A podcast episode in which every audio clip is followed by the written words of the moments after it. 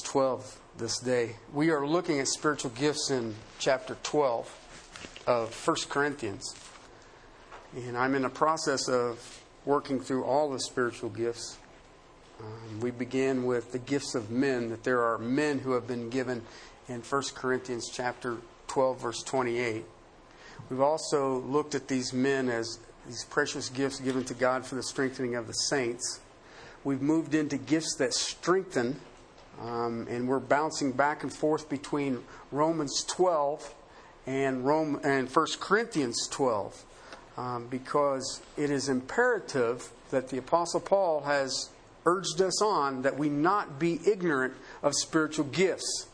So we've broken down spiritual gifts that strengthen into two two sections, two groups. One is the group that you and I know as the speaking gifts, and the second is the serving gifts. Yes, I do understand that speaking gift is a serving gift, and all gifts are given for the edification of the saints. They all serve regardless of what the gift is. But I believe um, in the body of Christ today, as with the church in Corinth, there was a tremendous ignorance on what spiritual gifts are. And yet, it's befuddling to me to have the Bible tell me, I don't want you to be ignorant of these, and yet look at the church today. And why is she ignorant of spiritual gifts? Um, in my walk with the King, I have seen it. It goes from one extreme to the other extreme. One extreme over here is, is the experiential people. Uh, and I, I kind of summarize it that they blame the Holy Spirit for everything. Okay, and then you have over here a group of people who do not want to be categorized with these people, so they don't even talk about the Holy Spirit. And they're all busy doing Jesus stuff. Okay, and if you look at the word of the Lord, we're right in the middle of it. I do not use the word charismatic. I love that word. It has been hijacked. I do not give up my Bible words that easy. I am a charismatic. Okay? And I am not what you see on T V. Okay? Charismatic is a person who rests in grace. And I'm that. All right? And anything short of that is somebody needs to read their Bible. All right? I'm just going to focus on verse eight, chapter twelve of Romans. And then we're asking the Lord to teach us because it's just one little phrase I'm going to deal with this day. Uh, we've looked at exhortation. We've looked at leading. Um, we haven't looked at mercy or church and, and a few of these others. But let's just look at this word. You know what? Let's do it better. Start at verse six. Since we have gifts that differ according to the grace given to us, each of us is to exercise them accordingly. If prophecy, according to the proportion of his faith. If service, in his serving. And he who teaches, in his teaching. Or he who exhorts, in his exhortation. He who gives, with all liberality. He who leads, with diligence. And he who shows mercy, with cheerfulness. Father, help us to hear. Help us to see. Help us to understand. Uh, the privilege of being in the church first and foremost. But Father, uh, the overwhelming abilities, the divine enabling that your Spirit through your people individually and collectively in the body of Christ have the ability to unite in the oneness that the Father, the Son, and the Holy Spirit have. Father, help us. Help us in these dire times. Help us in this age that we exist, that we will walk in the holiness and the power and the majesty of the King of Kings and Lord of Lords, that we would decrease and that, Father, He would increase in us. And all that would be seen is literally Christ among us. To your glory, amen. I want to give you, a couple of weeks ago, I gave you six things that I just had just kind of grabbed out of my thinking processes and my studies of the Scripture on six things that the Holy Spirit does. And this is not an exhaustive list, but as He brought those six to me, it wasn't that big a deal. I just wrote them down. I shared with them a couple of weeks ago. But as I go through these gifts, the speaking gifts and the serving gifts that are both for the strengthening of the saints, that will make you and I stronger, it was obvious what the Lord was showing me. Okay, these six things, I'm going to go through them quickly, is that when the Spirit of God reigns, in a believer. We, we were discussing this in our Sunday school class this morning on walking in the Spirit. Walking is just second nature. I'm just walking. I don't think about it. I don't plan or anything like this. So there's six things that if I'm walking in the Spirit, what happens? Okay? And these are noticeable. Okay? It's, it's funny how we think that God is a God of stealth. He's just hiding everything. We just don't know. All right. First, holiness. Holiness. If I'm walking in the Spirit, I walk in a place of constant sanctification. Constant sanctification. But not only do I walk in holiness, I will also walk in joy. I will walk in joy, and it will be constant satisfaction. I will always have it, regardless of the stuff that's going on around me. I will have this joy. I will be satisfied. Look at the church in America today and tell me where this is. Okay, see what I'm trying to get at? I mean, yes, we should be about kingdom work. Absolutely. But what I see is not satisfaction. Are you satisfied? Okay, because out of that satisfaction will come joy. I will also have a freedom, a freedom, a constant sense of freedom. I'm not in bondage anymore. I'm not in bondage to my flesh. I'm not in bondage to the law. I am free in Christ. I am a new creation. God in me, the hope of glory. God pours His Spirit into me so that everything I see is to His glory. All right, there's a freedom in that that you can't describe. Also, there is uh, confidence. If I walk in the Spirit, I will have confidence. It's a constant security. A constant security. Um, I heard it put, put this way one time. A Christian is immortal. You can't add to your life. You can't take away from your life. I am secure. It is given unto man to die once. I have to get rid of this vessel. There's days, let's be honest, that we would like to get rid of it a little quicker.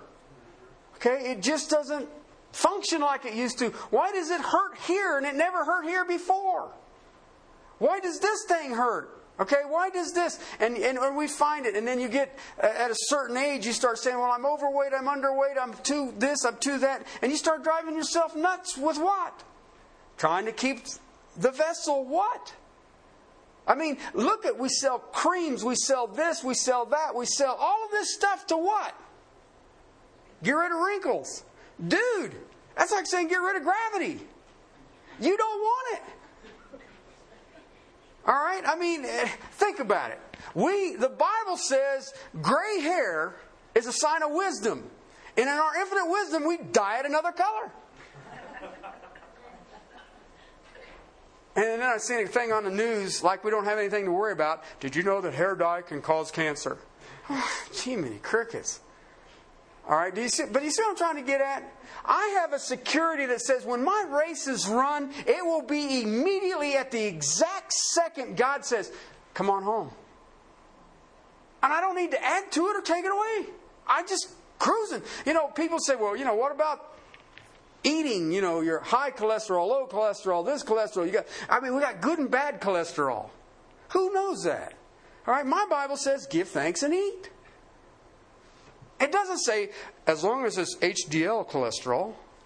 That's not what the Bible says. You know what? But we do get mastered by stuff. But that goes back to the freedom. But I have a confidence in my security. But you know what else I also have? I have victory. I have victory. I have victory over my flesh, and I have victory over the adversary. In every aspect. Please get a hold of that. You need to understand that. That is a key to what we deal with. I see people today who they'll seek out all kinds of methodology to try to what? Conquer their flesh? Okay, we want a pill for things. You know, if you're alcoholic, take this pill and you won't be an alcoholic no more. If you're this, then take this pill and you won't be this anymore. What happened to fruit of the Spirit? Because there is one fruit of the Spirit that everybody struggles with. That's that self-control one. Okay, and that's all it is. Who masters me? Who masters me? All right? If I allow my flesh, my flesh will step right up and say, I'm driving. But if I am walking in the Spirit, I have self-control. Therefore, I have victory against the adversary. I have victory against my flesh. And your flesh is your biggest adversary. Okay? I mean, I know a lot of you want to think that the devil picked you out for something, but he didn't. You ain't that important. Okay? You think you're important and all the demons is chasing you. You ain't that important. You ain't that important. Okay? My biggest fle- my biggest problem is me. You know, I ask people, what were you saved from? Well, I was saved from sin and Satan and all them other S's. And I said, no, you were saved from self. Self. I separated from God. All right? And then the last thing, the last of the sixth, is that I have ministry. A constant state of service. That's what ministry is. When you ask for the who is the minister in the church, you should be able to point to everybody who's in the church. Okay? Everybody's a minister. Okay, now listen, I want us to get a hold of this because we've been a few months now dealing with spiritual gifts, but I don't want to drop what we're dealing with. We're dealing with a church, real church, a real believers. I'm not talking about said faith guys. How many of us run around thinking, well, I'm just not sure they're really saved. They've got orthodox theology, but they just don't act like it. I'm talking about a group of people who were redeemed by the precious blood of Jesus Christ. All right, and that the world had had more influence on them than they were influencing the world. They had become more like the world. So what you had was you'd have a, a potluck, okay? And some people wouldn't make the announcement time, and they didn't know what time the potluck would start, but all the wealthy people knew what time it would start because, see, they could get away from work a lot easier. And they would come in and they would eat all the really good food, and by the time that everybody else figured out what was going on, they'd come in and they'd have just leftovers left over. There was a group of people that, that would come in and think that by taking of the bread and the wine, and I know some people get in trouble with this, but you know what? The wine was wine. Okay, it was wine. It was made from grapes. It had an alcohol to it. And there were people coming in and says, well, if we're supposed to take of the wine and we're supposed to take of the bread, this is going to be a blast. Why? I'm going to just sit down with a jug of it. Okay? And there were literally people who were taking the Lord's table and they were getting hammered. They were getting hammered. Why? Because I'm free in Christ. There were people saying, well, I ain't going to church today because the Apostle Paul ain't teaching. And I'd, I like to listen to Paul more than I do Apollos. Apollos is good. I mean, don't get me wrong. He's saved. But I just like Paul's gift better. Well, I don't like Apollos or Paul. I'm more into Cephas's people. Those people come up from Peter. I mean, Peter, remember, Peter got out of the boat. He walked on the water. So you know, he, and he's got a lot more going for him. I mean, he hung out with Jesus. All right? And anybody that he would disciple in, them there, boy, them would be the strong people. And I want to be with them. What do you see in the church today? What do you see in the church today when it comes to singles and married?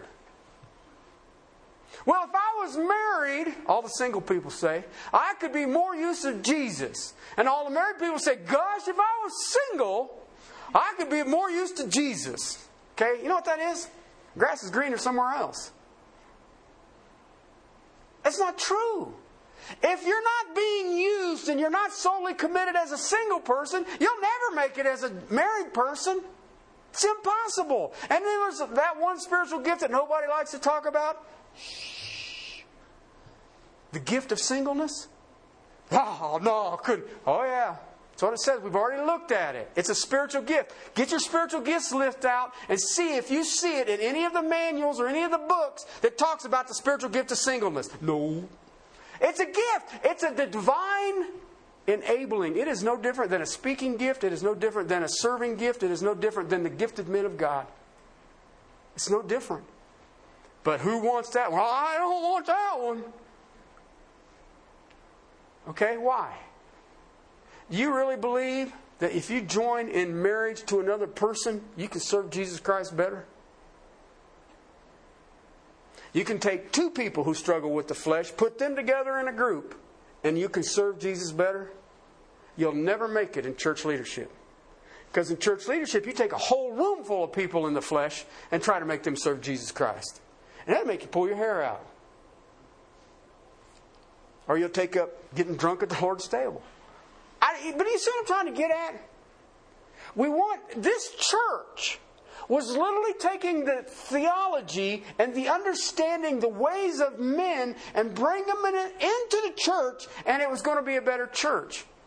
He doesn't even begin to deal with the problems that the Corinthians had asked him about until chapter seven. The first six chapters, he's sitting there going, I can't believe you idiots.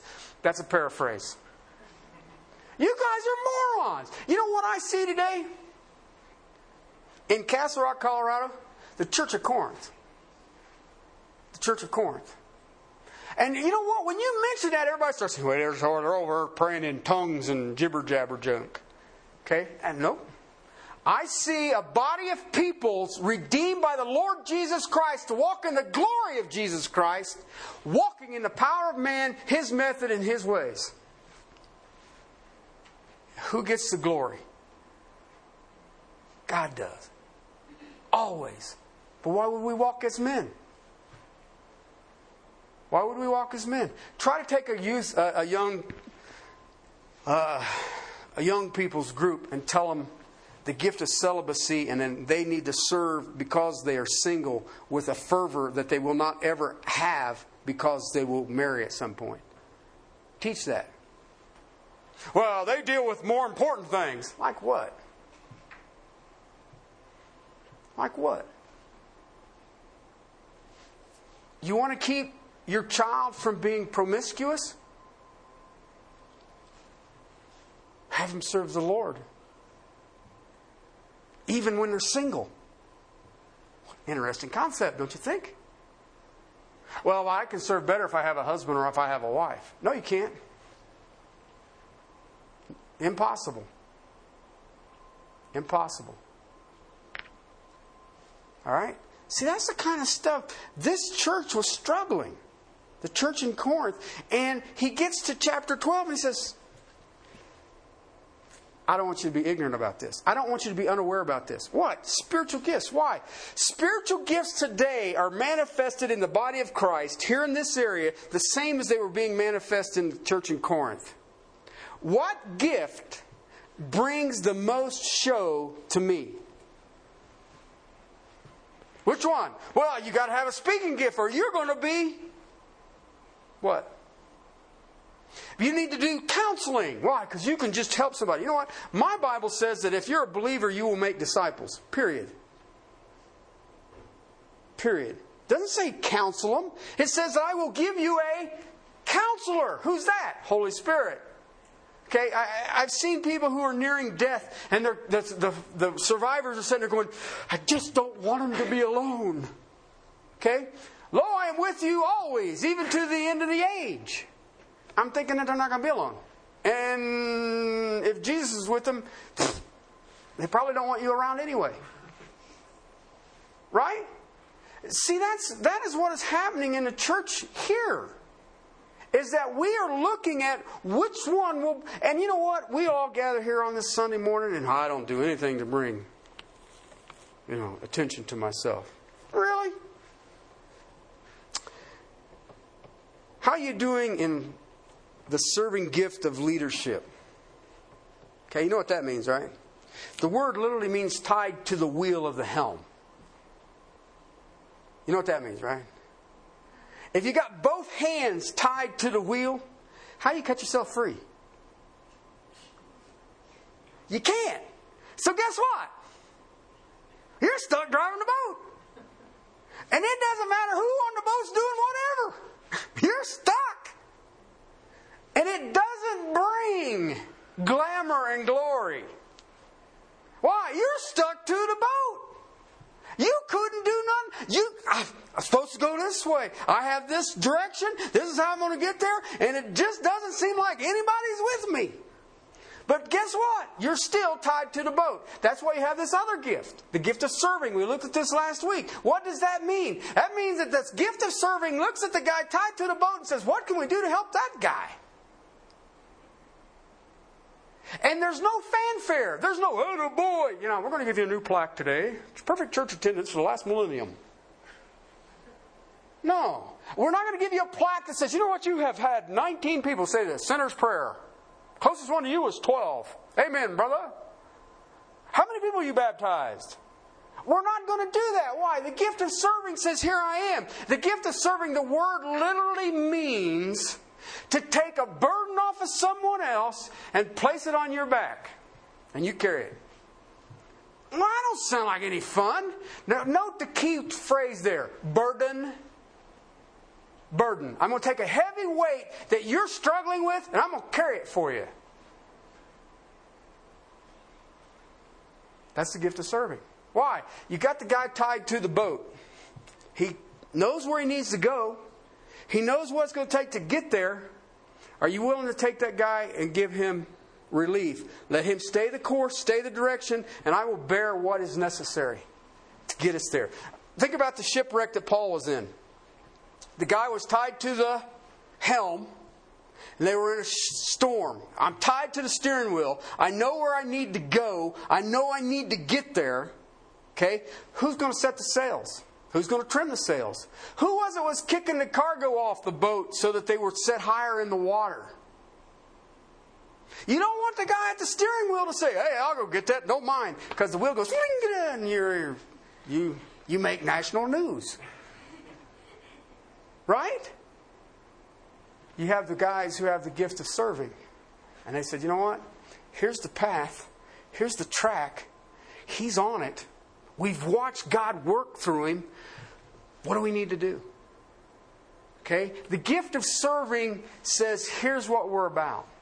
Okay, here's what's missing. And I'm going to move into the next one I want to deal with comes out of Romans twelve eight. He who gives with liberality. And that's the only time that this is even mentioned in Holy Writ. So I, I, I want to come to that, but you need to understand first and foremost, I give you six things that the Holy Spirit is doing when you walk. All right? This isn't your talents. This isn't your abilities. All right? It's a supernatural enabling that only unites. It can only unite. It will never divide. When I see a person exercising a gift for the sake of division, all right, then I know that it's not God working. So we have these gifts, but I want you to think about this one because this is the one that we struggle with. How devoted to the body of Christ am I? Okay? No, no, no, no. Please, I, I want you to be specific here. I'm not talking about your husband. I'm not talking about your wife. I'm not talking about your children. How devoted to the body of Christ? Look at verse ten. Okay? He says this, be devoted to one another in brotherly love. Give preference to one another in honor. The reason that you do not see the leadership gifts being exercised, the reason you do not see the giving gift being exercised, the reason you do not see the serving gift being exercised is because of verse ten. Or I should say a lack of verse ten. Okay? How does chapter twelve start out? I beg you by the mercies of God, I beseech you. We all like that one, don't we? Present yourself as a living sacrifice, holy and pure. This is your act of worship. Don't be conformed to this world. Be transformed. And we're all walking around being transformed. Sacrifice. Okay? Then we just drop it. We don't go any farther than that. Because the word there, devoted to one another in brotherly love. Brotherly love. Philadelphia. Okay? Phileo. You know what that is, right? That's the love that you see in a family. Between the siblings after they get old enough and quit trying to kill each other. Okay? It's the love that you see between a, a father and a mother. You see that love between the mother and, and the children. That's the love that he's talking about. He's talking about you're related. I, I, I seen a, I had a group that I had yesterday down at Ponderosa. It was a, a family reunion. I remember I used to hate family reunions because everybody come up and pinch you and said, I remember you, you gotta, and just drive you nuts. But this was a family reunion, and everybody was happy with each other. And there were some from Alabama, and there were some from New Mexico, and California, and Colorado, and all the rest of it. And they were just thrilled to death to be with each other. And I thought, you guys are weird. Okay? But I watched that, and it's it's that unmitigated love that you see between... You've heard the statement, blood is thicker than water. Okay? The body of Christ should exemplify that. The body of Christ should be the category that that falls into. There should be a greater love for the saints of God than lost relatives. Can you say that? Yeah, I can. Why? Because I have a supernatural enabling. In verse four, we are many members in one body, and all the members do not have the same function. Where did that come from? It comes from God. The people that are saved, that God brings into your life, should have a greater impact, and you should have a greater devotion to them than you do for your actual blood relatives. Okay, now if your blood relatives happens to be saved, that's cool. But here's what he's saying. Be devoted to one another in brotherly love. And then he gives this amazing statement. Give preference to one another in honor.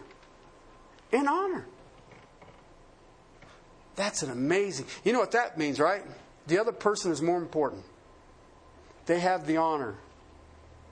They have the honor. That's hard, that's hard for us to understand, isn't it? So then he goes through rejoicing in hope. Oh, wait. Not lagging behind in diligent, fervent in spirit, serving the Lord, rejoicing in hope, persevering in tribulation, devoted to prayer, continuing to meet the needs of the saints, practicing hospitality. Okay, and I mean, he, he lists it out. I mean, he just takes off from right there and goes through fourteen and just absolutely will condemn anybody. I mean, you'll just sit there and go, man, I just, that's hard to believe. Why? Because when I see these gifts, whether it's the gift of leadership, whether I see the gift of serving, or the one that we'll look at now, the gift of giving, or it's the speaking gifts. How many people do you see, uh, I have the gift of evangelism, I have four suits, five sermons, and a Greyhound bus. Okay? But it says that the gift of evangelism is for the equipping of the saints for the work of ministry. So who are you plugged in with? Well, my Greyhound bus. How are they strengthening the body of Christ? If the evangelist is not in a church, then he's in direct disobedience to the Word of God. Why? How will the saints learn to evangelize if the evangelist is out driving around in a bus or whatever he does? The Bible says that the evangelist was given to the body of Christ for the equipping of the saints for the work of ministry. What do most evangelists do today? They're not accountable to a church. All right? Let me show you something. Let's get into this next gift. He who gives with liberality. Okay, like I said, it's the only place mentioned in Scripture. There are different gifts according to the grace that has been given. We all agree with that. We've all seen that. The Bible's very specific about it. But he says that there is a gift that gives liberally. Okay, this word here is a compound Greek word. Didymai is the word to give, gifts, to, to, to give, giving, didymai. Okay, this word is a compound word of didymai. It's metadidymai. Meta didymai. Okay, didymai means to give. Meta is mega. You give a bunch. All right? It's it's it's the gift of super giving. Okay, listen. If you're saved today, you're called to give. Period. Okay, I mean, gee, many crickets, that's not rocket scientist. You don't have to be a theologian. You don't have to be a Greek scholar. If you reap sparingly, you will, or if you sow sparingly, you will reap sparingly. If you sow plentiful, you're going to be reap bountiful. Um, we are to lay the first fruits. Right? You know what that is, right? That's before taxes. All right, so... so there are some who give even beyond that. Who give beyond that. Um, they give normally, but they give beyond normal. They give more. All right? Because they have a supernatural gift to, to give that way. Here's what I want you to look at. The word there, liberally. Okay? It has a connotation to it that says it's sacrificial. Most of us in this day and age, if we give, it's kind of on a sacrificial side. Okay? But the root of this word is um, basically simplicity. Simply. Give simply. Well, that don't make sense. How do, how do you get liberally out of simply?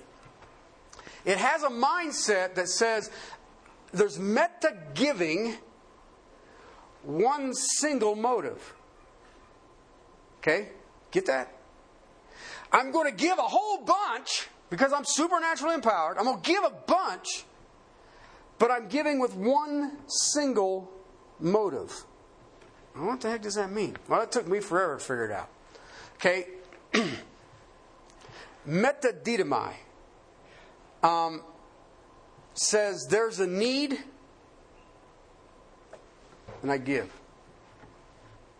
Okay? Here's the need. Give.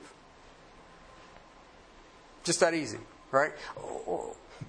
Well, every time you make, you know, you said you was going to keep giving for Pam for the month of July and all the rest of it, and I'll keep giving. No, no, no, no, no, no. One motive. I guarantee you that most of the people in this room today, when they give, it's two motives. Two motives. Okay? I see the need. I'll meet the need. You know, we're doing this thing in Russia. We're helping in Belarus. I see that need. Yes, that's great. I mean, we had the, that we gave money for the summer camps. Yeah, that's that need. But we also have this motive over here that says, I need to make sure there's enough left for me. Okay? Two motives. Well, you know, I'm supposed to take care of my... You missed it. You completely missed it. Again, I told you what it was like to walk in the Spirit, right? Where's that joy going to come from? Look at the lilies of the field. Are they not dressed in more splendor than Solomon? We all would say, amen, brother. Right? Aren't you more important? Amen, brother. Right? Can you give? Oh, amen, brother. But I have to pay the electricity and the phone and the cell phone and the cable T V and the digital this and the digital that and this car payment, this insurance, da da da da, and all the rest of it. What'd you just do? I believe that Jesus will take care of my needs, but I'm supposed to work in. What'd you just do? You have a second motive. Those who have this gift do not have a second motive. They see the need, they meet the need. Here's my bills. How much can I give to the Lord? Okay? Why don't you do this? Here's my Lord. I'll live within this means. Gets a little weirder, doesn't it? Gets a little weirder. The gift of giving is a gift that enables someone to give with one single motive. Period. They have a need, they see the need, and they give to the need. Nothing else enters into their mind. There's nothing else in the picture. Here's the need, poof, I'll take care of the need. No problem. It's a singleness of mind, it's a singleness of heart. Remember what we're coming out of in our text. This context says, present yourself as a living sacrifice, holy and pure. This is your act of spiritual worship. The gift of giving is to be done with the singleness of mind, with no consideration of self at all. That's the gift of giving. It's undivided motive. You know what that is, right? There's no pride in it. There's no pride in it. The need, you give. And you know what? It's not public. Daggone, it's not public. No one can see you doing it. The giving with attention, the giving with public display, that's not a gift. That's hypocrisy. It's not related to how much you have. It's not... Uh, listen, I have seen some who don't have very much at all and have this gift. I have seen some who have a lot and don't have this gift. Okay, in just my few years. All right? It's not just dropping money into a plate. Okay? We all should Invest in the things of God. All of us should. I don't care what your age is or whatever. It should be. But it's a desire to, to give when a need arises. Here's a need. Now listen, you've got to keep in context that you're devoted to one another in brotherly love. You can't run around saying, I'm waiting for someone to have a need, but I've only been in church one out of five Sundays. You'll never know the need. If I am devoted to one another in brotherly love, and I understand to consider other more important and to honor them, I'm going to be involved with them. And if I'm involved with them, I'm going to see the need possibly before they even see the need. And I'm going to meet that need. See the difference? See why this gift isn't exercised? Let me give you some illustrations. You don't, have, oh, you don't have to go look at these. I'll just give you the story behind it. You can go check it up. In John's Gospel, chapter twelve. All right? Remember the lady? She comes up and she breaks, takes a pound of spikenard. Good stuff. Right? And she does what? Rubs it on his feet. All right? And that one pound of spikenard was worth three hundred denarii. Okay, so what's a denarii? One denarii, one day's work.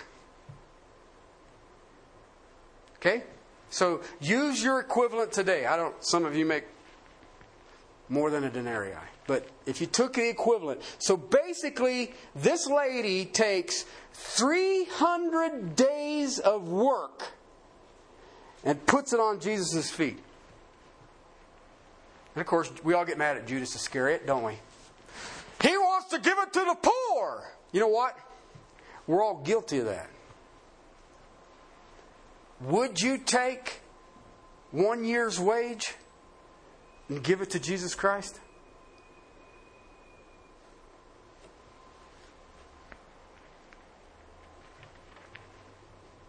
No, we have important things. We need to give to the... I'm the poor. Right? But that's what Mary did. And everybody freaked out, right? What was the gift? I mean, I can go through all the theological understanding for it. You know, he wasn't going to get his body uh, embalmed because that's Jewish custom. They weren't going to do that. And they put it on. It was an act of worship, and it was this. And she got her name written down in Holy Writ, which heaven and earth will pass away, but my word will never. And so we can all sit and look at it and go, wow, wow, wow, wow. But let's be realistic of it. How many of us in this room right now would say, I'll give one year's, because three hundred days is what the Jewish calendar was. I'll give one year's wages to the worship of my King and my Savior. Okay? Put it on his feet. Put it on his feet. I'll give you another illustration. We all know uh, Acts five, right? Wonderful people. Ananias and Sapphira. Right? Remember them? They had some property. And they wanted to give it to the church. They wanted to sell it and give it to the church. And they decided, you know, they had the money and the church wasn't going to start for another couple of days. And so they were just hanging out. And why don't we just hang on some of it? We can take a little vacation. We can take maybe start a church in Barbados or somewhere. Or, or do one of them, you know, Christian cruises where we can hang out under the teaching of some good people. All right? And they decided to hold it back. And the question that was put to them was not why, but is this the amount that you sold the land for? All they had to say was, no. You know, the stock market in Jerusalem is just pfft, hit the toilet. I'm not sure I can make it here. I don't want to be a burden to the church, so I'm holding back some. No problem. But they said, no, that's what I give. What did God do? Killed them. Okay? And everybody looks at that and thinks, have you ever read the end of chapter four? The end of chapter four talks about a man whose name means son of encouragement. Barnabas. Do you know what Barnabas did? He had had a tract of land, and he sold it, and he gave it to the church. You know what's different about Barnabas' doing it and Ananias and Sapphira? Barnabas had no bounds or no thoughts on the absence of the possession. He gave it, and that was it. It wasn't, you know, I could have built a retirement home here, or, we. hey, if I give them this land instead of selling this land, they can build a new church on it. He said, I'm selling it. I've given all the money to the church. That's the gift. I don't, I'm single-minded. Boom. Just single-minded. It isn't a matter, well, but what if I did this or what if I did that? No. That's what Ananias and Sapphira did. See, the early church held everything in common. Why? The early church was extraordinarily poor. Rich people were not interested in the things of God. Does that sound familiar? Look at your society right now. I hear people saying, we need to pray for revival. Are you sure you want revival? Because every time I see revival, God has to crush to say, what do I need to be revived from? When someone had a need in the early church, or persons, you know, something came up, a person or persons would sell their belongings and get the money to meet the need. Second Corinthians eight is one of my favorite texts. Second Corinthians is what I call the, the book of ministry. If you want to be in the ministry, uh, read Second Corinthians eight. Now, he's writing to Corinthians. Paul's been back there a couple times. Things haven't con- gone as well as he'd like. He says, now, brethren, we wish to make known to you the grace of God which is given in the churches of Macedonia. Okay? Corinthians is Achaea. That's the southern part of the Greek peninsula. Macedonia is the northern part. And they don't like each other. All right? That in the great ordeal of affliction, look what he says next. Their abundance of joy and their deep poverty overflowed in the wealth of their what? Liberality. You know what that word is? Single-mindedness. Their single-mindedness. They weren't worried about being dirt poor. They were worried about things of God. And I would give according to that. Their deep poverty overflowed in the wealth of their liberality. I testify according to their ability and beyond their ability, they gave of their own accord. That's that gift. That's that gift. You see it, uh, Philippians four. You can go look it up yourself. Paul tells the Philippians, you gave too much. Stop. I stop. There's too much. Now think about that today in the church. Could you give too much?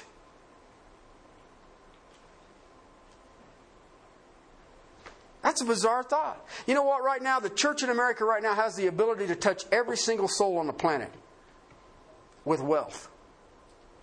But the church in America is not single-minded. The church in America is not single-minded. Let me give you one illustration, that, and I'll close with this one.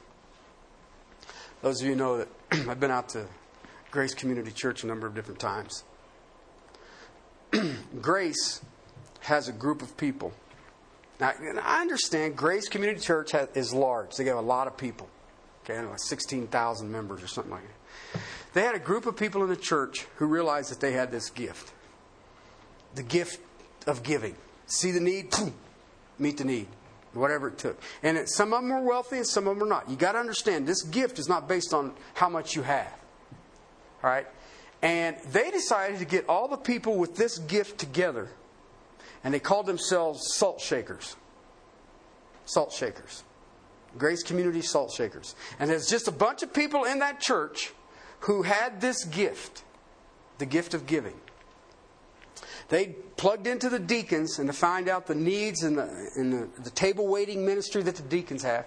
They found out who made the de- the, the, the, the who had needs, uh, maybe a single mother or a family, a young family struggling. You know, cars transmission went out, and you know, just stuff that happens to every one of them. And they would send these people checks, hundreds of people a month. Checks, anything from seventy-five to five hundred dollars, and it was made out of an account called Salt Shakers.